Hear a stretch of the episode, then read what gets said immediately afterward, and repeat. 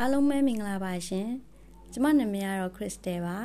ကျမကတော့စိတ်ပညာအခြေခံသဘောတရားတွေနဲ့ counseling ပညာရဲ့အကြောင်းကို theory ဘိုင်းနဲ့တူ practical ဘိုင်းကိုလည်းလေ့လာစီးပူးထားတဲ့သူတစ်ယောက်ပါ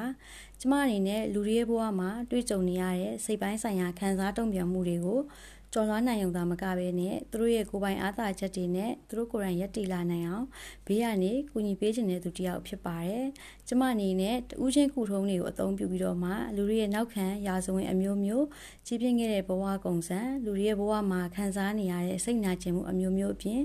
လက်ရှိရင်ဆိုင်နေရတဲ့ကိစ္စရပ်တွေကိုအပြည့်အဝနားထောင်ခြင်းတဲ့သူတစ်ယောက်ဖြစ်ပါတယ်ရှင်။ဒါကြောင့်မို့လို့ကျမအနေနဲ့ counseling ဆိုတာဘာကိုပြောတာလဲဆိုတာလေးကိုအနည်းငယ်ရှင်းပြချင်ပါတယ်။ counseling ဆိုတာကတော့စကားနဲ့ကုထုံပေးခြင်း talking therapy လို့ခေါ်ပါတယ် counseling ဆိုတာ advice လို့ပြောတဲ့အကြံဉာဏ်ပေးခြင်းမဟုတ်ပါဘူးဒါပေမဲ့ကျမတို့က counseling လို့ပြောလိုက်တဲ့အခါမှာဘာအကြံတွေတောင်းရမလဲ ကောင်စလာကဘလိုတွေများအကြံပေးမလဲဆိုပြီးတော့ထင်လေးရှိပါတယ်။တချို့ပြည်ဒံတွေမှာလည်း counseling ဆိုတဲ့စကားလုံးကိုအကြံပေးခြင်းဆိုပြီးဘာသာပြန်ဆိုထားတာတွေလည်းတွေ့ရပါတယ်။ဒါကြောင့်မို့လို့ဆွေးနွေးတဲ့သူတွေကလာတဲ့အခါမှာဘာလုပ်ရမလဲဆိုတဲ့အကြံတောင်းခံခြင်းတွေကိုလည်း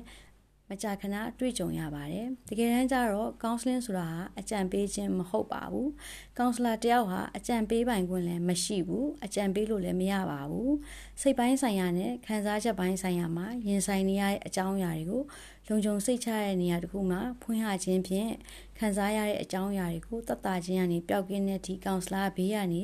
ကူညီပေးပြီးတော့မှစကားကူထုံပေးခြင်းဖြစ်ပါတယ်။ကယ်၍များစကားကူထုံခံယူခြင်းတဲ့သူတွေရှိရင်ကျမထံမှာဆက်သွယ်လို့ရပါတယ်။ကျမအနေနဲ့တော့ဝေဖန်မှုမပါဘဲနဲ့ကိုချင်းစာတရားရှိတဲ့ဆက်သွယ်ဆက်ဆံရေးအပြုသဘောဆောင်ပြီးစိတ်လုံခြုံမှုပေးတဲ့ပတ်ဝန်းကျင်ကိုကျမမျက်နှာတံမိုးထားပါတယ်။အားလုံးကျေးဇူးတင်ပါတယ်ရှင်။